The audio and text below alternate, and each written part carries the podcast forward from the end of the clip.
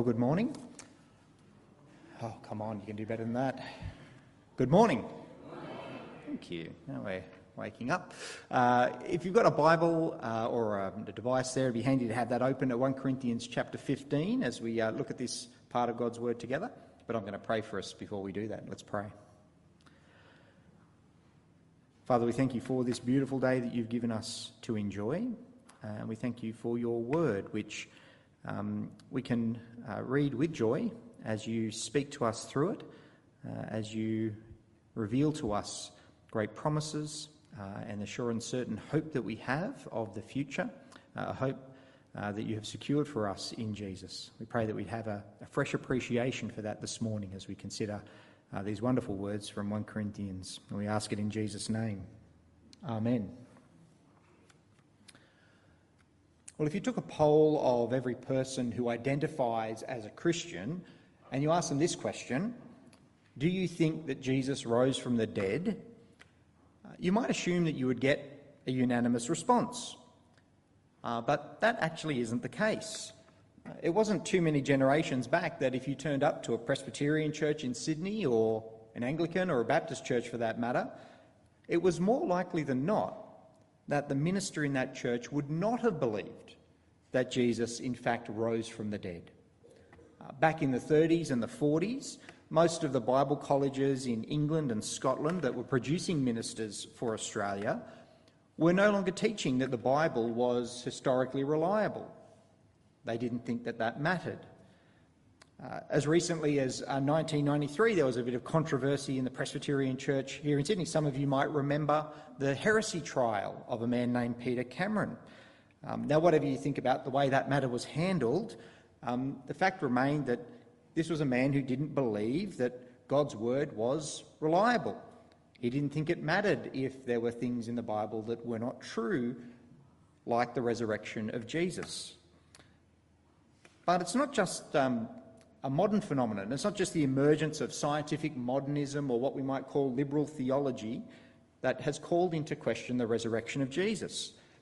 It was clearly an issue all the way back at the very beginning of the church's life. We see it as an issue here in the Corinthian church.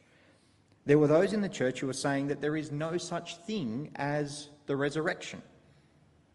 Now, where this idea came from exactly, we, we can't be sure. Paul doesn't spell it out for us here.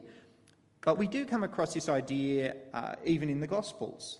Uh, Jesus has run ins with a group called the Sadducees. They were a, a, sect within Judaism, and they didn't believe in the resurrection. They're the ones that put to Jesus that, if you remember, that really weird question about um, the woman who marries all these guys who keep. No, it's the other way around, isn't it? Anyway, someone keeps dying and they want to know who they're going to be married to uh, at the resurrection. Um, but it's also possible that this idea has crept into the church through Greek philosophy. Uh, so there was lots of ideas within Greek philosophy, but one of them was that uh, this physical world that we're in will play no part in the world to come. And so it's possible that that idea has somehow uh, infiltrated into the church with all of the, the Greek believers who are now part of the community there. But Paul wants to say that if there is no resurrection, it would be nothing short of disastrous for those who follow Jesus. And he starts by reminding them of the gospel that he preached to them. And he says you can't have two thirds of the gospel. Uh, so pick it up there in 1 Corinthians chapter 15, verse 1. I'll have the words up here as well. Paul writes, Now, brothers and sisters, I want to remind you of the gospel I preached to you, which you received and on which you have taken your stand. By this gospel you are saved if you hold firmly to the word I preached to you. Otherwise, you have believed in vain.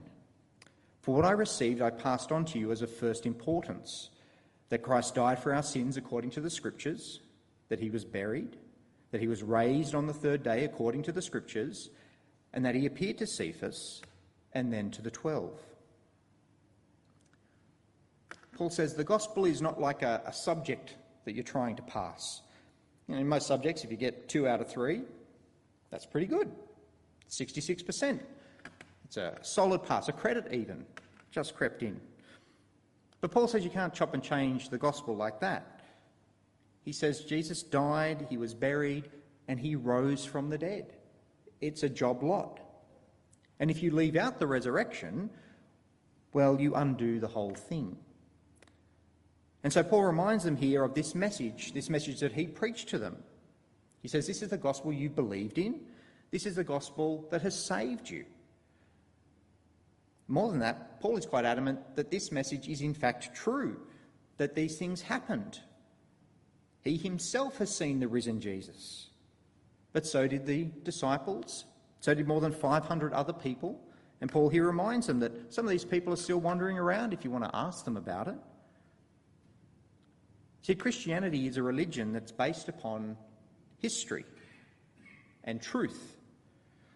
And that means our faith rests on certain historical facts. Uh, our own church, the Presbyterian Church of Australia, uh, was formed in 1901, and there's a little document, a little preamble um, that it's called the Basis of Union. And in that preamble, it makes it very clear what's non negotiable in what we believe. And this is one of the things that it says.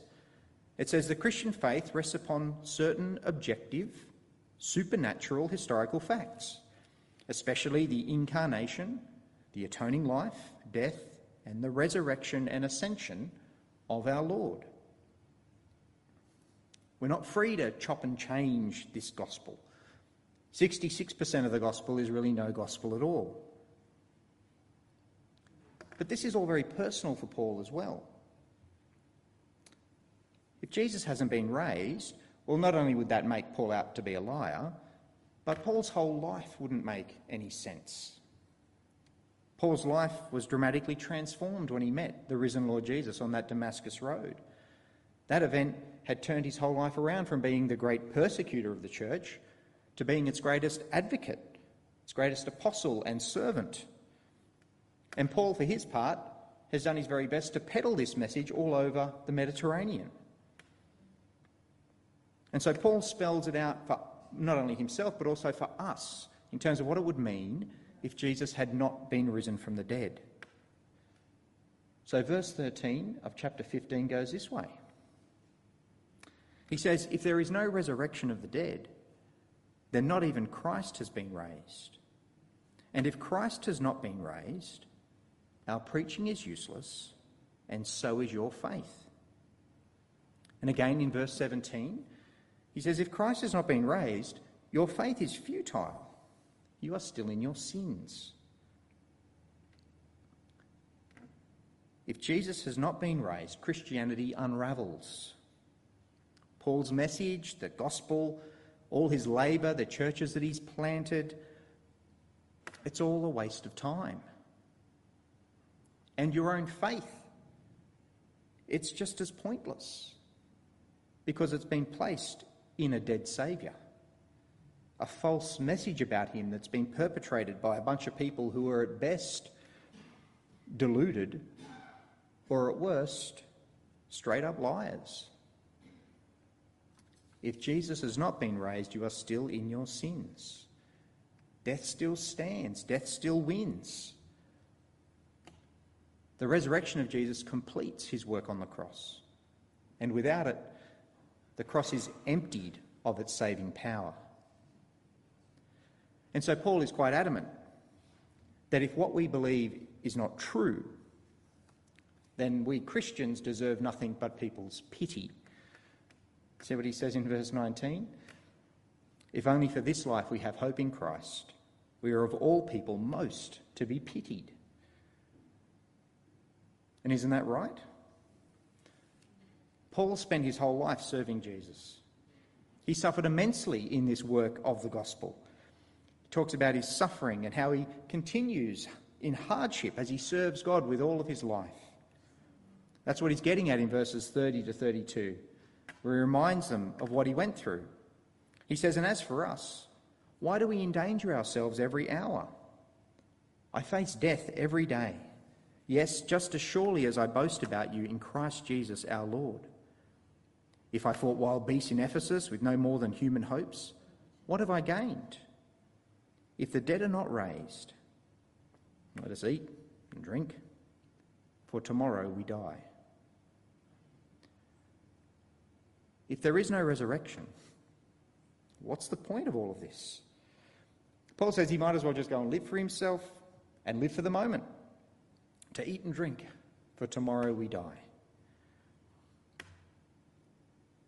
Only a fool would, in Jesus' name, make sacrifices, give their money away to gospel causes, seek to exercise a self control and live a godly life, to love others at great personal cost to themselves.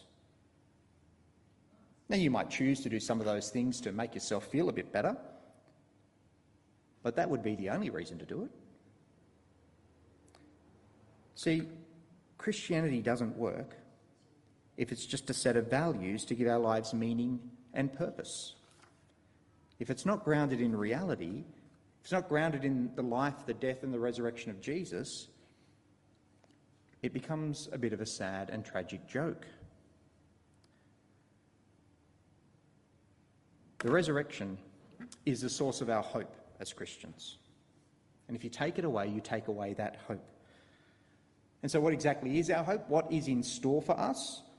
Well, Paul spells that out in the last chapter. Uh, well, sorry, the last part of this chapter, in chapter 15. He says there in verse 51 Listen, I tell you a mystery. We will not all sleep, but we will all be changed in a flash, in the twinkling of an eye, at the last trumpet. For the trumpet will sound, the dead will be raised imperishable, and we will be changed. When the last trumpet sounds and Jesus returns, the dead will be raised. It's perhaps not the kind of detailed answer that many of us might like Paul to spell out for us what, what that will all be like. But I think one of the things Paul's getting at here is that the details are not that important. He explains for us what we do need to know and the certainty that we can have in knowing that these things will take place. See, there's another question that the Corinthians, and I think we sometimes wonder, and it's like, well, if there's going to be a resurrection, what kind of bodies will we have? Uh, that's the question that's asked there in verse 35. He says, But someone will ask, Well, how are the dead raised? And with what kind of body will they come? And Paul spends a bit of time in this chapter uh, dealing with that through a series of analogies.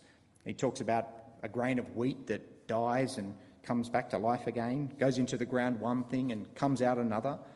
Um, and he draws that analogy there in verse 42 and he says, so it will be with the resurrection of the dead. The body that is sown is perishable, it is raised imperishable. It is sown in dishonour, it is raised in glory. It is sown in weakness, it is raised in power. It is sown a natural body, it is raised a spiritual body. Paul says we're going down into the ground as one kind of body, but raised with a different kind of body He talks about how animals vary, they've got different kinds of flesh, even heavenly bodies differ to earthly bodies. But he talks about how our resurrected body will be different to our current natural body. So we don't know exactly what all this will be like. Paul doesn't get into the specifics as such. But the main point he wants to make is that we'll have bodies that are fit for eternity, that are imperishable, in some ways, it'll be like the body that Jesus had when he rose from the dead. That's what he says in verse 20. Christ has indeed been raised from the dead, the first fruits of those who have fallen asleep. And then there's this. And just as we have borne the image of the earthly man, so shall we bear the image of the heavenly man. Jesus is described there as the first fruits of those who will be resurrected kind of the, the first one off the production line of resurrected people. And in that sense, he's, he's kind of a proof, a guarantee that it's going to happen. That just as it was for him that death was not the end, so it won't be the end for us either. See, ever since Adam, death has reigned in this world, reigned over our lives and we've all borne his likeness the likeness of Adam, the, the likeness of the earthly man. But Paul says that Jesus comes and he breaks that cycle. And in that, he gives us a new future. When we are raised, we will bear the likeness of the man from heaven. We will have a body like his, a body fit for eternity, a body that won't break down, that, that won't die like the perishable bodies that we have now. That's what Paul says in verse 53. He says, For the perishable must clothe itself with the imperishable, the mortal with immortality. When the perishable has been clothed with the imperishable and the mortal with immortality, then the saying that is written will come true Death has been swallowed up in victory. Where, O death, is your victory? Where, O death, is your sting? This is our future. This is what God has planned for us. That death would not be the end. And Jesus' resurrection is the guarantee of all of this that sin has been dealt with, that death has been defeated, that eternity is waiting for us. So, can you see how much we lose if there is no resurrection? Christ has not been raised, our faith is futile. And if only for this life we have hope in Christ, well, then we should be pitied. If Christianity is just about providing us with a, a nice set of moral standards to live by, teaching us to be kind and generous to others, if it's just another religious philosophy to give some purpose and structure to our lives, well, I'd suggest you'd have to be a fool to be a Christian. Because if Jesus is still in that grave, I think we should all go home and sell all this to, I don't know, the Rotary Club. Because the fact is, if you follow Jesus wholeheartedly, that is going to cost you. Jesus, uh, Paul talks about himself um, and the hardships he endured. And for Paul, he says, well, if that is the case, you'd be better off just living for the moment. Eat and drink, for tomorrow you die. You could certainly have an easier time of it if you just live for yourself and live for the pleasures of this life. Now, that life is probably ultimately going to be rather empty and unsatisfying, but what difference does it make anyway? It's as good as any other option.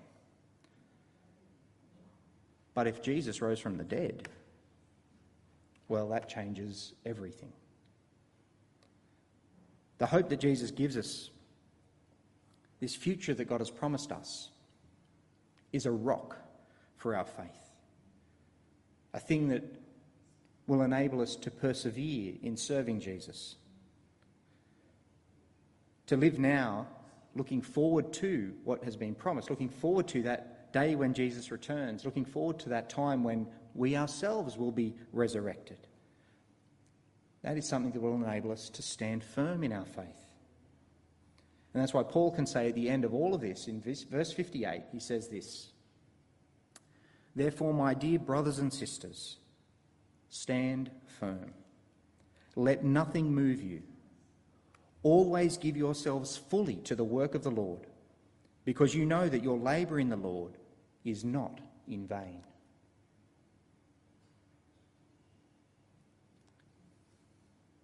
Your labour in the Lord is never a waste. Seeking to honour God with your life is always worth it. I'm not saying it's going to be easy. Like Paul, there may be wild beasts to fight, metaphorically speaking. You may face opposition, anger from some, hatred from others. You might find being a part of a church community hard going. You wonder whether or not it's worth it, whether or not it's worth you loving and seeking to serve the other people here. In your own life, you may be tempted to compromise, to be half hearted in your devotion to God. You may just grow weary prefer to leave the work of trying to grow God's kingdom to others. You may be wondering whether or not any of it really matters. When following Jesus is hard, when you feel like being faithful to Him may just not be worth it, perhaps when fears threaten to overwhelm you, when that weariness sets in, remember the gospel. Look to this one, that one who died, who was buried, who rose again. Keep your eyes fixed on him and fixed on the future that God has promised you.